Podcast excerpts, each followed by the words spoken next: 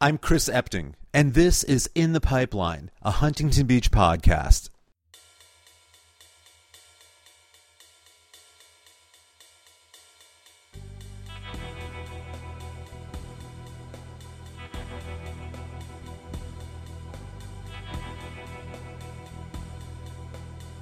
There's a new book that just came out called Naked Truth The Fall and Rise of Donna Speir.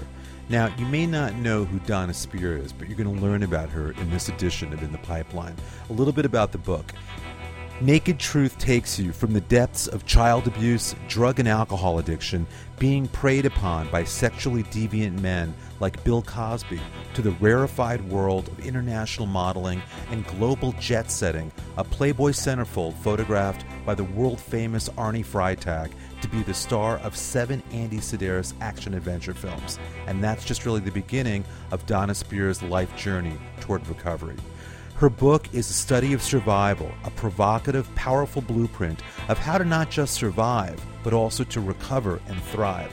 Donna Speir is 32 years sober and CEO of Recovery Coaching Experts. She has mentored hundreds of women with substance abuse and behavioral issues. She has also founded women's recovery homes, and her book will help others learn how to identify the traits of sexual predators and prevent your child from falling for their persuasive charms. Donna's experiences can help women understand and survive the social, physical, and emotional aspects of substance abuse and lead a peaceful, complete, whole, and safe family life. Naked Truth is a cautionary tale to be sure, but it's also a triumphant one filled with many uplifting, exciting stories of perseverance. Now, that's what's been written about the book.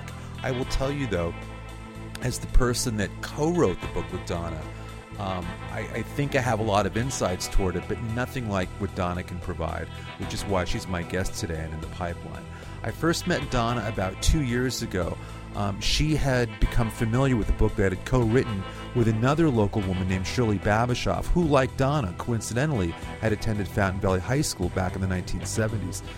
Donna was looking to tell her story, and we got together and began kicking it around a couple years ago. And the book just out from Miniver Press, which you can find on Amazon.com, among other places, is something that um, was a very painful process for Donna. And for me, too, at times. I mean, writing a book like this is a very, if you don't know like how the collaborative process works like this, it's almost like becoming someone's therapist when you write with somebody. And you, um, you become part of their journey. They sort of carry you along, and you're there to sort of take the proper notes and just figure out how to tell a story like this, which is not an easy story to tell. There are a lot of moving parts. When you work with somebody, I've always found that um, people either want you to write their book for them or they want you to help them write their book. And and with Donna, it was the latter. She really wanted to be involved in the creation of her book, and her writing skills got better and better and stronger and stronger as this process continued. And I'm really proud of what she got to at the end of this process once we delivered a final manuscript. I thought it would be good to talk to Donna because, again, she's a Huntington Beach story. She grew up in this area. She lives in Northern California today, but she's down here frequently. And, and her life, you know, the early years that really make up the, the centerpieces of this book were spent in Huntington Beach and Fountain Valley. And so you're going to hear our conversation now. Now, near the end of our talk, after we discuss the book, we do get into kind of local contemporary issues. Since Donna has been very involved in helping young women get off the street and, and help recover, um, we all know that today Huntington Beach, like a lot of other cities, uh, is dealing with a, a, large homeless situation that has really polarized the community. There are no easy answers, obviously, but uh, at the end of this conversation, Donna and I talk about um, what she thinks some solutions might be and why we're in this this situation that we are today. So I hope you enjoy this conversation. We met at the Harbor House in Sunset Beach. Uh, the reason I chose that place is there's a series of uh, moments in the book that that wind up at the Harbor House back in the early '80s when Donna is probably at the the wildest part of her life. She will subsequently wind up there in the middle of the night uh, to to try and you know feed away some of the, the hangover for the next morning by eating food after a long night of drinking. And she had a lot of uh, just crazy situations in the Harbor House. So we took a little booth there today and, and sat and had this conversation you're going to hear. I hope you really enjoy it. I know that I did. I always love talking to Donna. And now that the book is finished, we can really kind of take a step back and uh, and and present it for you and, and allow you to to you know eavesdrop here on conversations like this. So without further ado, here is Donna Speir along with myself today at the Harbor House Cafe talking about our new book, Naked Truth. All right, so Donna, we're sitting here in the Harbor House, Harbor House Cafe, right? And we're at this back booth. We're going to jump around a little bit, but this place has a part in the book, right? What, take me back to when you might have been in here on some insane night back in the early '80s, and what what was going on in your in your world then. And I'm going to eat too as you talk, so go ahead. it probably would have looked something like this. After last call at the Red Onion across the street, we would run across Pacific Coast Highway, try not to get hit, stagger in the front door, my girlfriends and I, maybe with some guy that we drug with us, grab a table and eat omelets, and laugh hysterically, dressed like Madonna with gloves that had the fingers cut out. this time in your life, at that time in your life, this is after mm. Bill Cosby. This is probably even after. Is it after Playboy Centerfold? I was a playmate, absolutely. At that time. Mm-hmm. Absolutely, and everybody at the bar knew it. What was it like? Okay, for those that don't know, you grew up in Fountain Valley, but you spent a lot of time in Huntington Beach. Absolutely. So this area here today, by Pete's Landing, down in Sunset Beach, this is all your old stomping ground, right? This is home. This is my home. That's where I grew up. This is me. You told me when you got when we met here a few minutes ago. You said that you were uh, on Main Street today, and you kind of got reflective about the old days in Huntington. What what hit you when you were in the city? So I walked off of Main Street. I was looking for because everything's changed down there. And I walked off of Main and I walked behind. I was looking for some of the little cottages that were still remaining, that hadn't been built out yet and I was looking at them and I was thinking how when I was a kid I'd skateboard all over the place. Or I'd ride my beach cruiser. And I remember how we could go from house to house because I knew everybody who lived there. In the and, 70s, you're talking about. Right, right. Or I'd go by Jack's or George's on Main Street, and there were surfers who lived up above, and I'd always wave to the surfers, and they'd be hanging out shirtless with their long hair. Or you know, George was actually in George's, or that, um, anyway, so I was walking by and I had the smell of oil. Today you smell that? Yes, of the actual horses of the oil wells. And I hadn't smelt that smell in years, and that reminded me of home. It was amazing. I hadn't smelt it since I was a young girl. And that reminded me of Huntington Beach. All right, what else did you see today in downtown Huntington that took you back? Oh my gosh. Today on the corner of PCH and Main. you guys have all those handprints that you didn't have before? The Surfing Hall of Fame, Walk yes. of Fame. Oh my gosh, yes. Okay, so those all the ones there, those are all my time from when I was raised here. Those are all the people I knew. Like Buddy Lamas was there and Herbie Fletcher. I knew Herbie and DB when their kids were really young. And I guess now Herbie's son is like a huge surfer. And Corky Carroll was there. Corky, I went out on dates with, if you can believe that. I know that's that's how old I am. And who else was there? Um, Laird Hamilton. Laird and I did editorial work together for clothes in uh, Surfer Magazine magazine, and who else was there? Kelly Slater, I said. Who else was in there? Did I say Kelly Slater? No. Oh, Kelly Slater, I knew. Who else was in there? Oh, I couldn't believe. I knew them all. I grew up with all those guys. Did you surf yourself? I tried it once. I tried it once on north side of the pier. I remember I caught a wave. I shut my eyes. I jumped down and laid on the board until I came into the sand. It was horrible. It was horrible. But I recently did learn to surf in Hawaii. Finally. There's a scene in the book where it's a pretty crazy scene. Now, again, for people that haven't read it yet, um, you're doing a lot of drugs at this point. You're helping um, sort of traffic a lot of drugs around the county, mm-hmm. and you end up on Main Street at an old head shop, right, called the Raspberry Roach, the Raspberry which is no Roach. longer there. Absolutely. But talk about that, like that Huntington at that time. What, what do you remember about that moment? Because that's a very heavy moment in the book.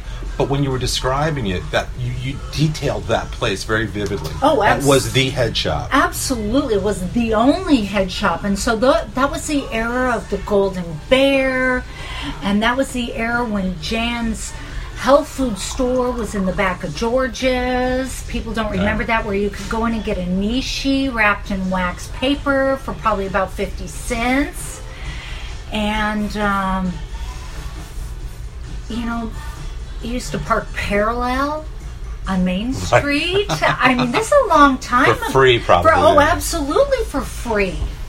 Absolutely. This is, you know, this is the way I was raised. Um, and the Raspberry Roach was owned by a gal named Jan and Ross. Isn't this funny? I remember the names of the owners. And it was the only head shop. And the liquor store that's right next door, that's still there, was there. And and the raspberry roach was kind of a seedy place that you didn't want to be seen going into or going out of. But yeah i went in there a couple too many times. Absolutely. I think that day you went there to buy glass pipes, right? Because you were i was smoking freebase and back then nobody smoked freebase that was like unforbidden i mean smoking weed back then would get you locked in jail you don't go to the dispensary like you do now the point that gets you to that point goes back a few years. You go into Fountain Valley High School. Mm-hmm. You sort of blossom in your sophomore year, become this extremely pretty girl, attract Right. a lot of attention. Right. And you're doing some modeling. There's a there's a photographer in Huntington, Huntington, uh, Fountain Valley, rather, uh, father of a friend of yours. Right. Takes some liberties with you. Sort of really begins this corrupt um, behavior that you become sort of accustomed to. Talk about that a little bit. Right. You know, it's funny. At that time, um, I was going to Fountain Valley High School. I was actually a pretty good student at the time. I was actually a really good student at the time, and I had a boyfriend, and he used to have the green surf racks on his car, and used to surf in Huntington Beach early in the morning. And uh, I was going to school, and I met a girl who worked at Miller's Outpost in Fountain Valley. It was like a brand new, shiny store there at the time. It was up and coming. And I went back to her house one morning on a Saturday morning because I borrowed some clothes to go out on Friday night. And her dad had spotted me at her house and asked me or talked to me about modeling and mentioned, hey, my daughter had mentioned that you want to be a model. And I remember thinking, I don't ever recall saying that. And it was kind of a guise for him to do something like that. And he took me up into his faux modeling studio upstairs and kind of showed me around. And that was kind of the beginning of it. I was 15 years old. a little while, maybe a year or so after that, there's a neighbor of yours in Fountain Valley who plays tennis. She plays tennis with Bill Cosby, right, Correct. in Las Vegas. She was a she was a tennis pro actually. Cosby played a lot of tennis, which people may remember. Absolutely, big And- tennis guy. and they're having this conversation in Vegas, and she, you know, nicely, I guess, doing you a favor, mentions to him, "Hey, I've got a neighbor. She's really pretty. She's a model. This is her photo. Maybe you can help her career, or something to that effect." Right. Right, right. I was no longer working with that photographer, and he, she actually took my very, very first professional photograph to Cosby. I mean, as a out of a, as a favor. I mean, it was Right. like a very kind thing to do. I mean, Even in 1979, which is about when this is, Cosby, even though it was before his big TV show in the 80s, he still thought of. Because of his commercials, was- primarily as America's father. I mean, Right. that's happening. I mean, he was Coca he was the Cola. spokes- exactly spokesperson for Coca Cola. He was doing Fat Albert. He was he was doing PBS Kids show that exactly. what was it called? The Um, Picture. But th- well, no, he was doing Captain Kangaroo, and he was doing a small little segment on Captain Kangaroo called Picture Pages. Picture pages, right? Exactly. And so he was doing all kinds of children's things and performing in Vegas. And always, you know, he never drank, he never did drugs, he never swore. He never, when he did comedy, he never did Right. racial. He wasn't Richard Pryor. He wasn't. No, no. So he gets this photo and calls you like a day later. Calls your parents, right? Calls your mother. Right, right. and he says, "What about Donna coming and doing a segment on Captain Kangaroo picture pages for us in Pittsburgh?" I mean, he's like as clean as soap, basically. And and why wouldn't I want to do Captain Kangaroo? And to set the table for people, your parents are a little bit older. Yes. You've got older siblings, so in their view, this is sort of great because here's something for you to do that's sort of career, set- something you know, a path for you, modeling Right. or acting, whatever. And Cosby's going to help out. So what parent would sort of we see kind of this early grooming mentality, right? And you have to remember, I was already at it like um, maybe a year and a half, a year and three quarters. I've done some national commercials. You know, I've been up in LA. I'm doing this. I'm doing a lot of local stuff here. And in Huntington Beach, I mean, you'd see me in Surfer Magazine, Right.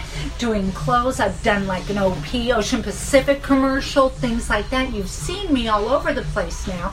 So now it's a bigger step. So why wouldn't I? And you know, like you said, my parents were older, so this would be like the next indicated thing for me to do.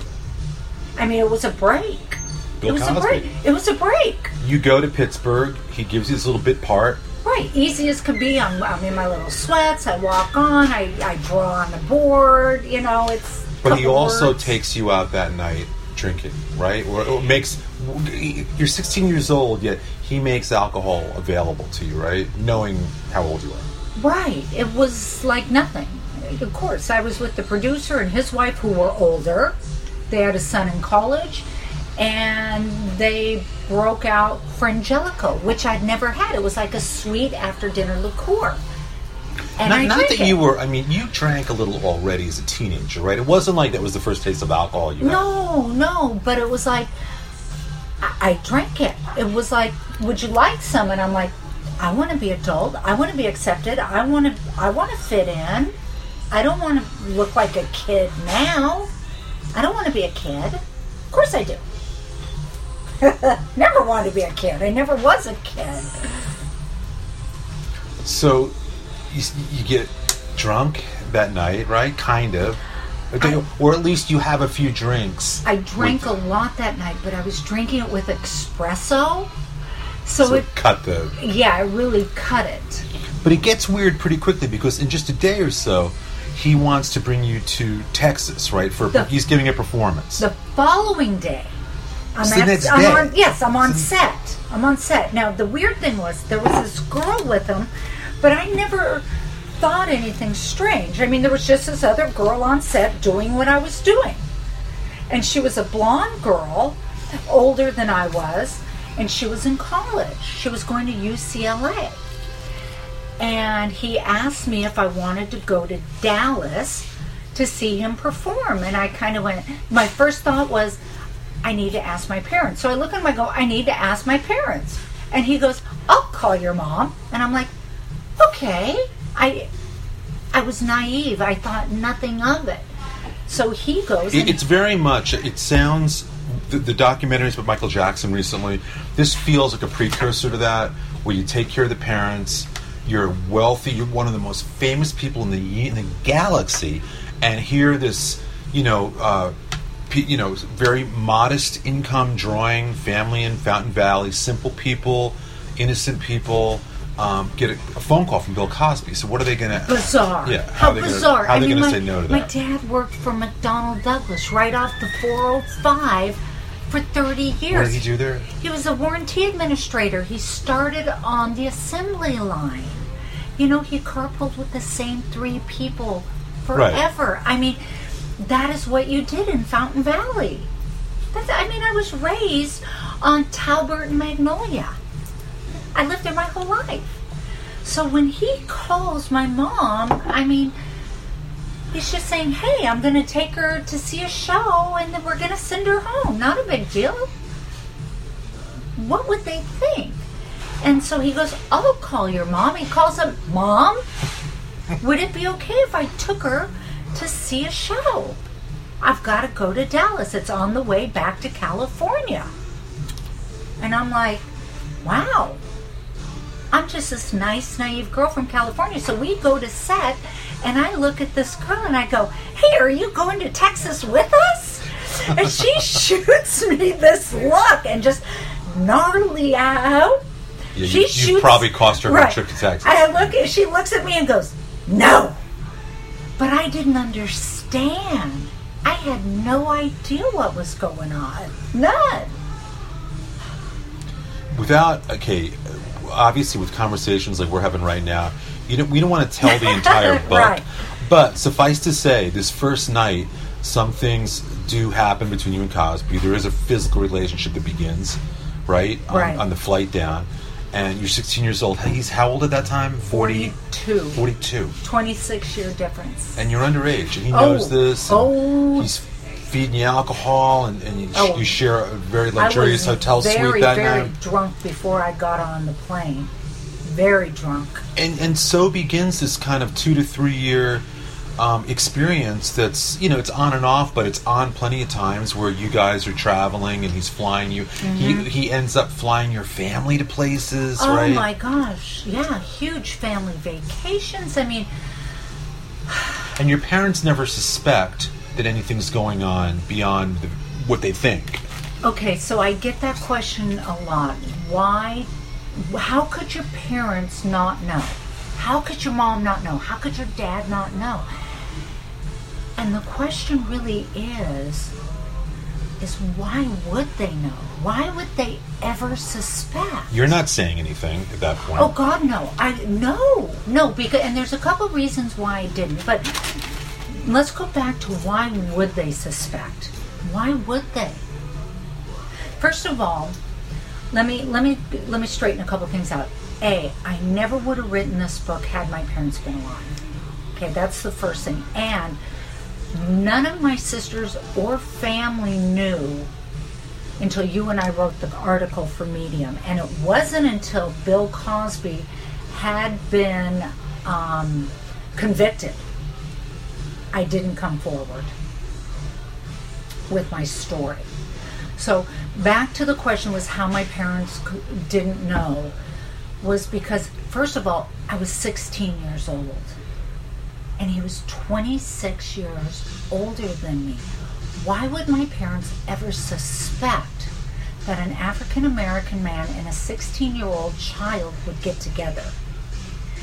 And secondly, most people back then and even now, well, we're more conscious of it now, they suspect that a child molester or a sexual predator is somebody you don't know. It's that guy on the street with the trench coat. It's the guy that comes and nabs you in the car as you're walking home from school.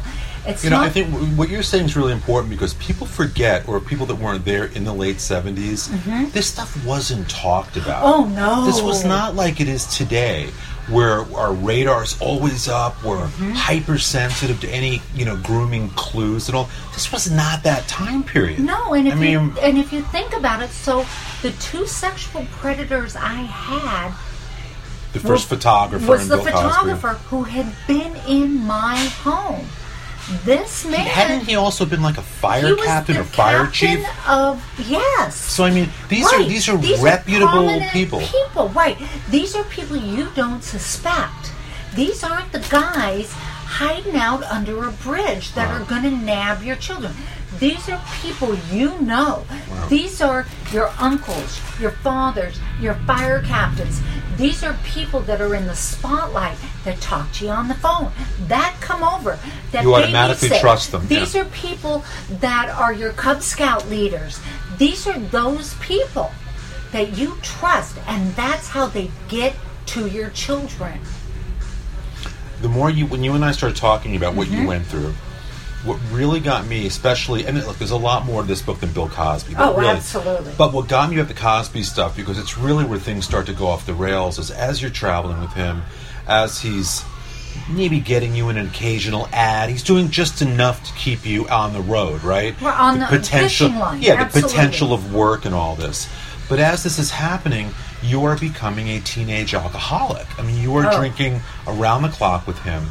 And he doesn't care because he's getting what he wants and what he needs. Right. For those that don't know, that a lot of the victims of his that came out, this is not that situation where he's drugging people and then and then raping them. This is a much more sophisticated grooming process where, you know, because you're becoming an alcoholic, your your guard is constantly down, your inhibitions are non-existent at a certain point, and he's doing just enough in, in delivering this exciting lifestyle for you. So as the years go on, you become an alcoholic as a result of his behavior. Well, I believe I was predisposed alcoholic because I believe it is. But well, he enabled Oh, absolutely. And also, you have to remember the secrets, the shame I was carrying around because as as a sexual victim, what happens is you take it on yourself. I should have known better. How did I get involved in this? Oh my gosh, my parents would die if they found out.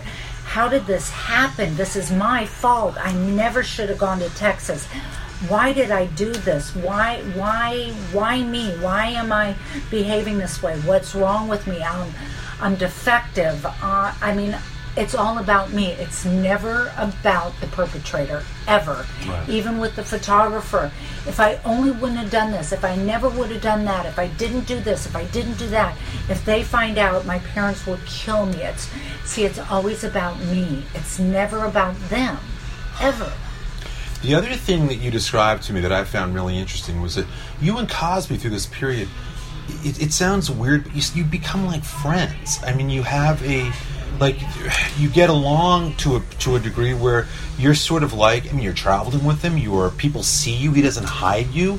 He has you in front of other executives and other celebrities. I mean, It was. Uh, it's it- a weird situation. It's, it's complex. It's very, very complex, and it took years of therapy to unwind some of this stuff. Being with him changed some of my thinking patterns that had to be undone. Um, and I think that happens to most abuse victims. I mean, it's funny. I don't. I I really dislike that word, but I've had to own it. what word victim? Victim and abuse victim. I've had to own it, but my thinking has changed. And remember, Chris, I talked to you about the day they took him away in handcuffs. Um,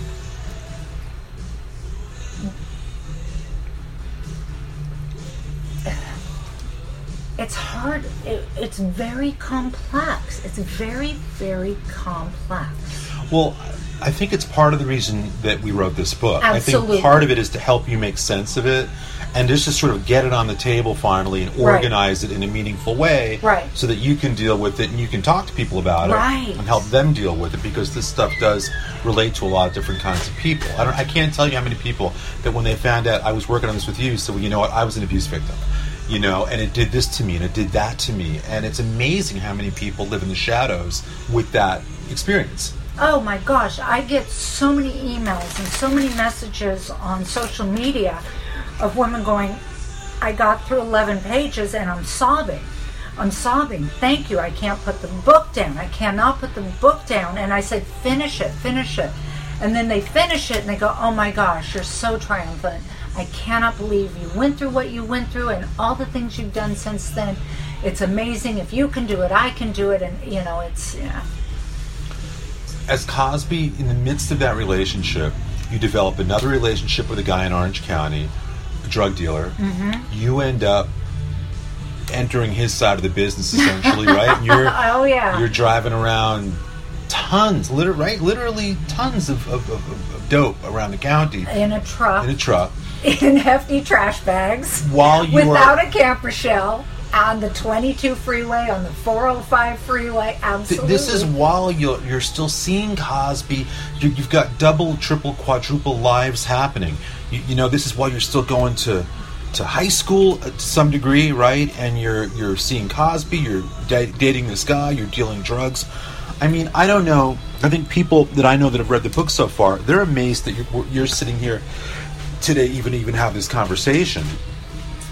You're looking at the book now. What are you looking you know for? what there's i would love Donna grabbed a copy. I have a stack of these books next to me here at the Harbor House, and Donna grabbed a copy, and you're looking something up. i would love to read Which part? you know i would love to just read uh, there was this one uh, part in the book I would love to read that's just, I remember writing it, and it was just Which part is it? It's about the drug, it's about the drug dealer, and I think it's right here. Hold on. Oh, here it is. Okay, here we go. I was freebasing, seeing Cosby, snorting blow, trying to model, selling weed, all the while keeping everybody a secret, juggling 20 different lies. Cosby didn't know about Rick. Rick didn't know about Cosby. I did drugs with Rick, not with Cosby. Every couple of months when Cosby invited me on the road, I'd usually go. My mom didn't know about the cocaine or my relationship with Cosby. My my parents hated Rick, what parents wouldn't, and I was more out of co- con- control than ever. That wasn't it. but that That's was pretty good, though, but- but that was that's- pretty bad. that, but but that paints a pretty solid Yes. picture of what's happening, and and somehow you manage to to stay alive. But it's it's the cocaine addiction that really really takes you down the into the, the bleakest depths of, of what you went through. Then, right? Yeah, that that pretty much sums it up. No one knew anything that was going on in my life. You know, I, I was I was very busy back then. I was very very busy. No one knew what I was doing. I was leading three different lives, and it was it was rough. It's amazing I, I lived through all of that. Now, as this goes on, situ- situation with Cosby. Again, he's got your family very involved, but you do have this drug addiction now, and you're an alcoholic. You finally hit bottom, probably a couple levels beneath bottom. Absolutely. You wind up in a care facility over in Orange. Care unit of Orange, right off Chapman. and and so that's where the Cosby thing kind of kind of ends. Once you come through Mm-hmm. this horrific addiction, takes a couple of months, and They have to read the book. I'm not telling them. No, we'll is. save yeah, that I'm gonna, part. Yeah, that because Save that's pretty hideous. It is, yeah. but but after that, you have this kind of rebirth in a sense, where the modeling career, things you had going on that you had left behind through all this craziness, you go back to it. It's not really there for you anymore, but this opportunity at Playboy sort of presents itself. Right. Your agent sends you over there, kind of on a whim and a prayer, right? Who knows? Well, I had the deal was I had freebased myself down to 97 pounds, and the waif look wasn't particularly popular then. You know, so I got some weight back on me, and I ended up at Playboy. It's kind of a fluke, and you can read about that one. But you do become a centerfold. I, mean, you do become. I absolutely, I become Playmate Centerfold. And it was nothing I ever thought I would. And boom, next thing you know, I'm in the play, pages of Playboy, and then next thing you know, I'm doing movies. Well, this this is what's interesting because now you you sort of you're sober in the hospital, but you come out of that, and then once the Playboy thing hits, you, you revert back to, to to your ways to a degree. Yeah. Start drinking again, and this is where the book takes a very dramatic turn. Uh, because you get out of control again, Yep. and and it's where we're talking how we started out talking about here at the Harbor House. These are the moments now when you're hanging out here. Yep. Because you're still living in Fountain Valley to some degree, or you've got I'm. I'm and- all over all the over place map. because now I'm with Playboy and I'm traveling. And I'm traveling here and I'm signing autographs, and now it gets really crazy because you add Playboy Centerfold and alcoholic together, and it's combustible. I mean, it's ugly. And I'm on the road with all these girls, and you know, I'm running hard in Orange County, and I'm running hard in LA, and I'm running at the Playboy Mansion, and it gets pretty ugly During that quick. time, were you in touch with anybody from your youth in Huntington or Fountain Valley, or were you completely cut off? Did you have any connection? We were talking about Main Street before, and, and ah. Huntington and Fountain Valley. Like, was that that point in your life? It, you s- it was hard because I was traveling, but my folks still lived in Fountain Valley. So I would come in and I would stay in Fountain Valley. I had a little apartment in Costa Mesa off Orange and something. So I had a little place there for a while. Then I was living in Santa Monica. And I'd, you know, I'd pop and leave stuff at my parents' house in Fountain Valley. So I, you know, I was all over the place. But this is, or this has always been home for me. This has always been home. when you um, finally get, you're sober now, 32 years, 32 years, yeah. and you began to um, counsel other people. I mean, this wasn't just about you. Hmm. Talk a little bit about what you did in terms of uh, helping out other young women, because this is again, it's a big triumphant part of your book. how you didn't just stop with yourself; you actually extended yourself. You founded a, a home that to help what's now been thousands of women, right? Over it's an important over part of your story. 2,000 women have gone through. Yes, I, I uh, founded a place called the Lynn House in Costa Mesa. In fact, it's still open, and I just went back on the board of Right. directors. Yeah. But what, but what made you want to go? You know, it's enough to survive yourself. To go and help others is a whole other level of commitment. What made you want to do that? What was important about that to you? You know, the reason I started the Lynn House was because I looked around, and it was originally in Newport Beach, and I looked around in Newport, and you know, there's the Betty Fords, and there's the overpriced places in Malibu, and there's the thises in Newport, and the that's. And there wasn't a place where women could go without insurance.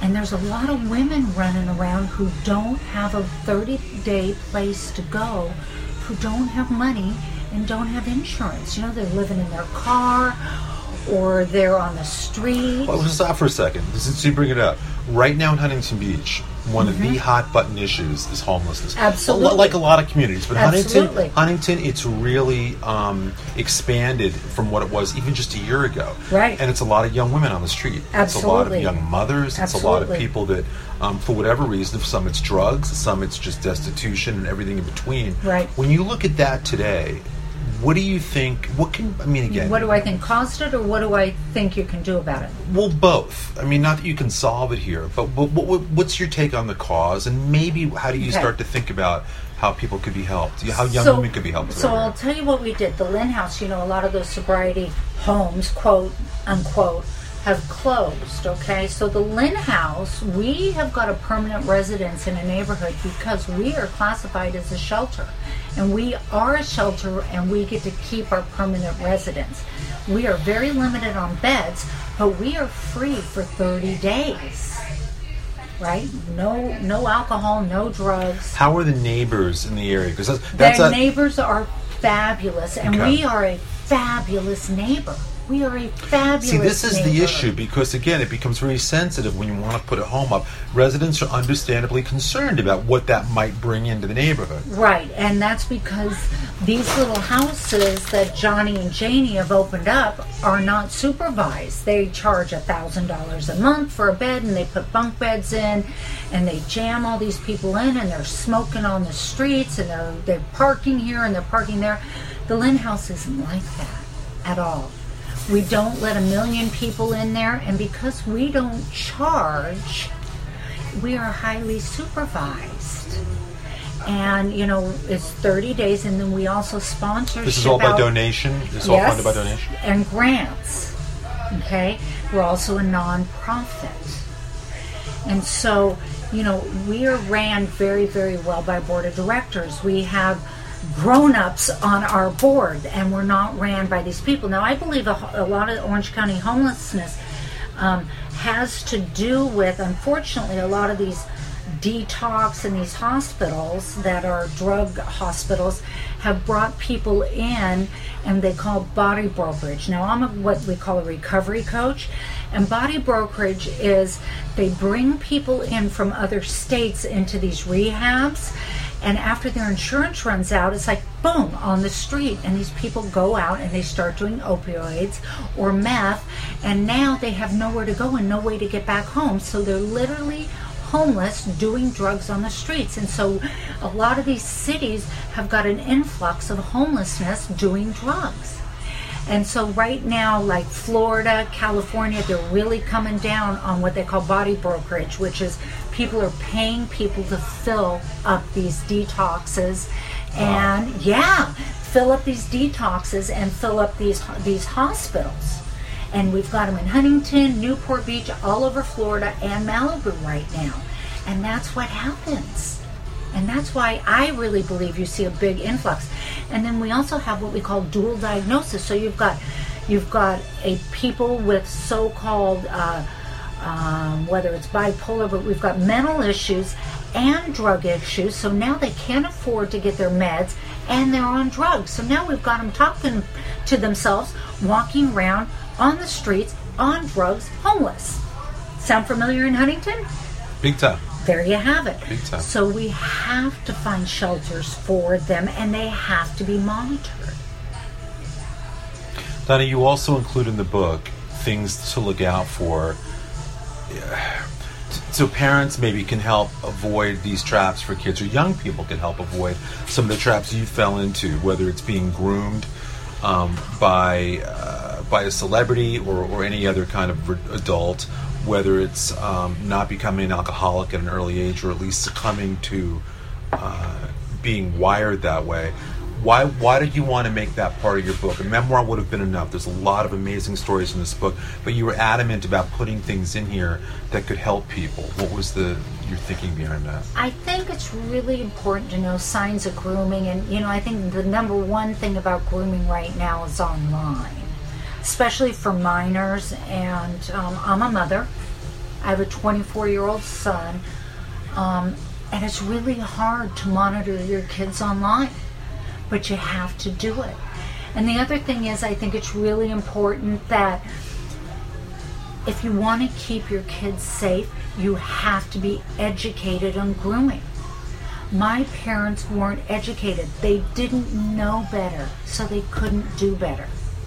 And that's a reality. I don't blame them for what happened. They just didn't know better. That's all. Now, bless their hearts. They didn't know better.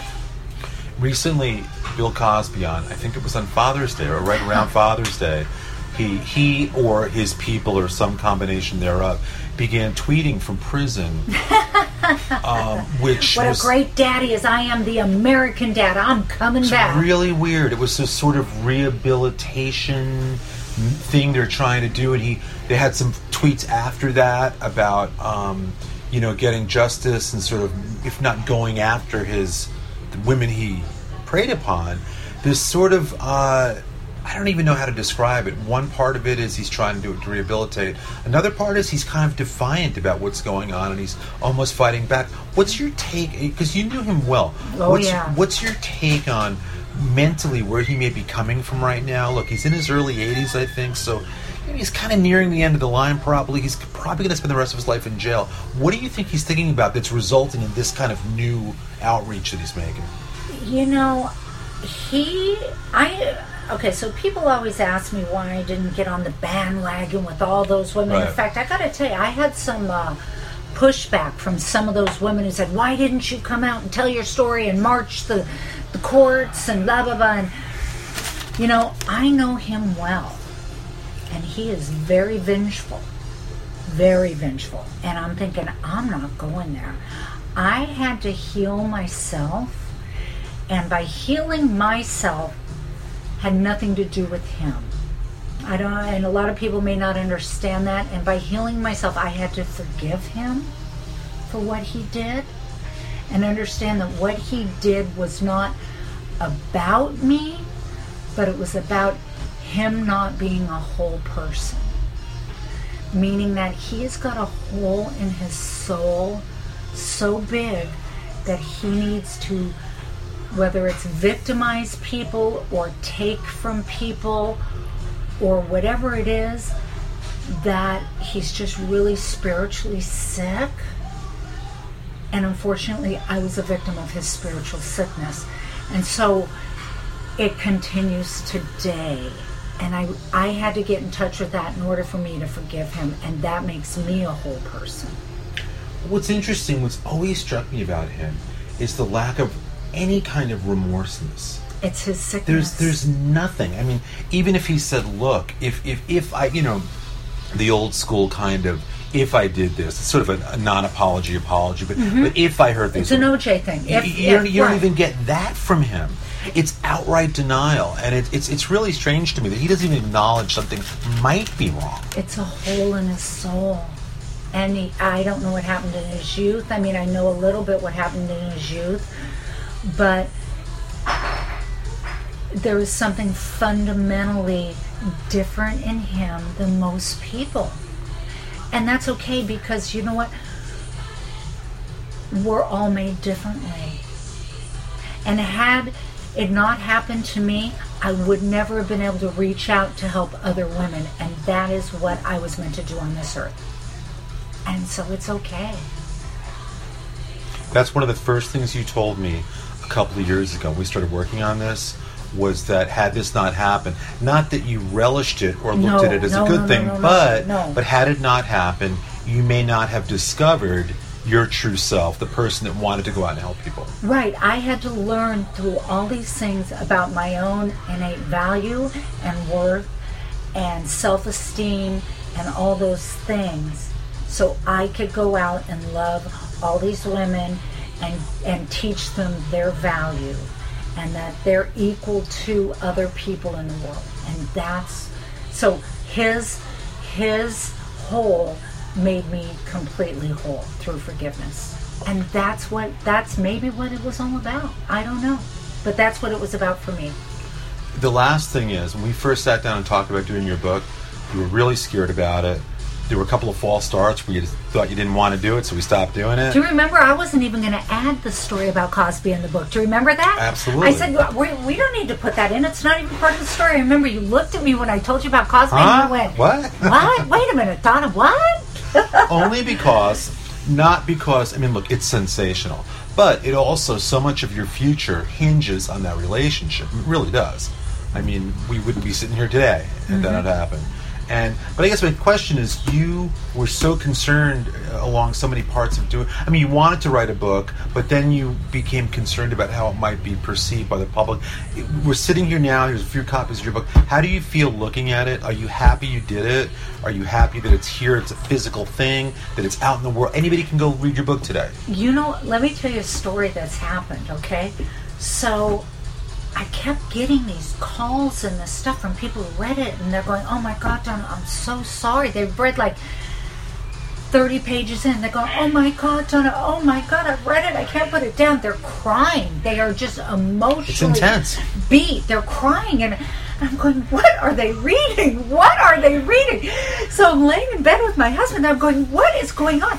So I went in the closet where I've got the stack of books, and I got in bed and I opened the book and I start reading. I'm going, "Honey, have you read this?" I'm turning the page. I'm going, "This is tragic. Oh my God, have you read this, honey? Oh my, this is horrific. Oh my God, this is terrible. Have you read this stuff?"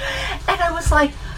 I hadn't like really read it from the beginning into a couple pages that I couldn't believe that that was my life because we wrote it, Chris, but I had never really picked it up and looked at it. And I went, my God, I can't believe I lived through that.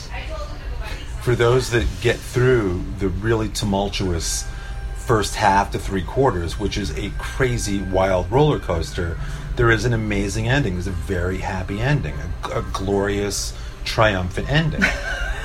well, there is, right? I know, I know. I mean, I think that's what makes it.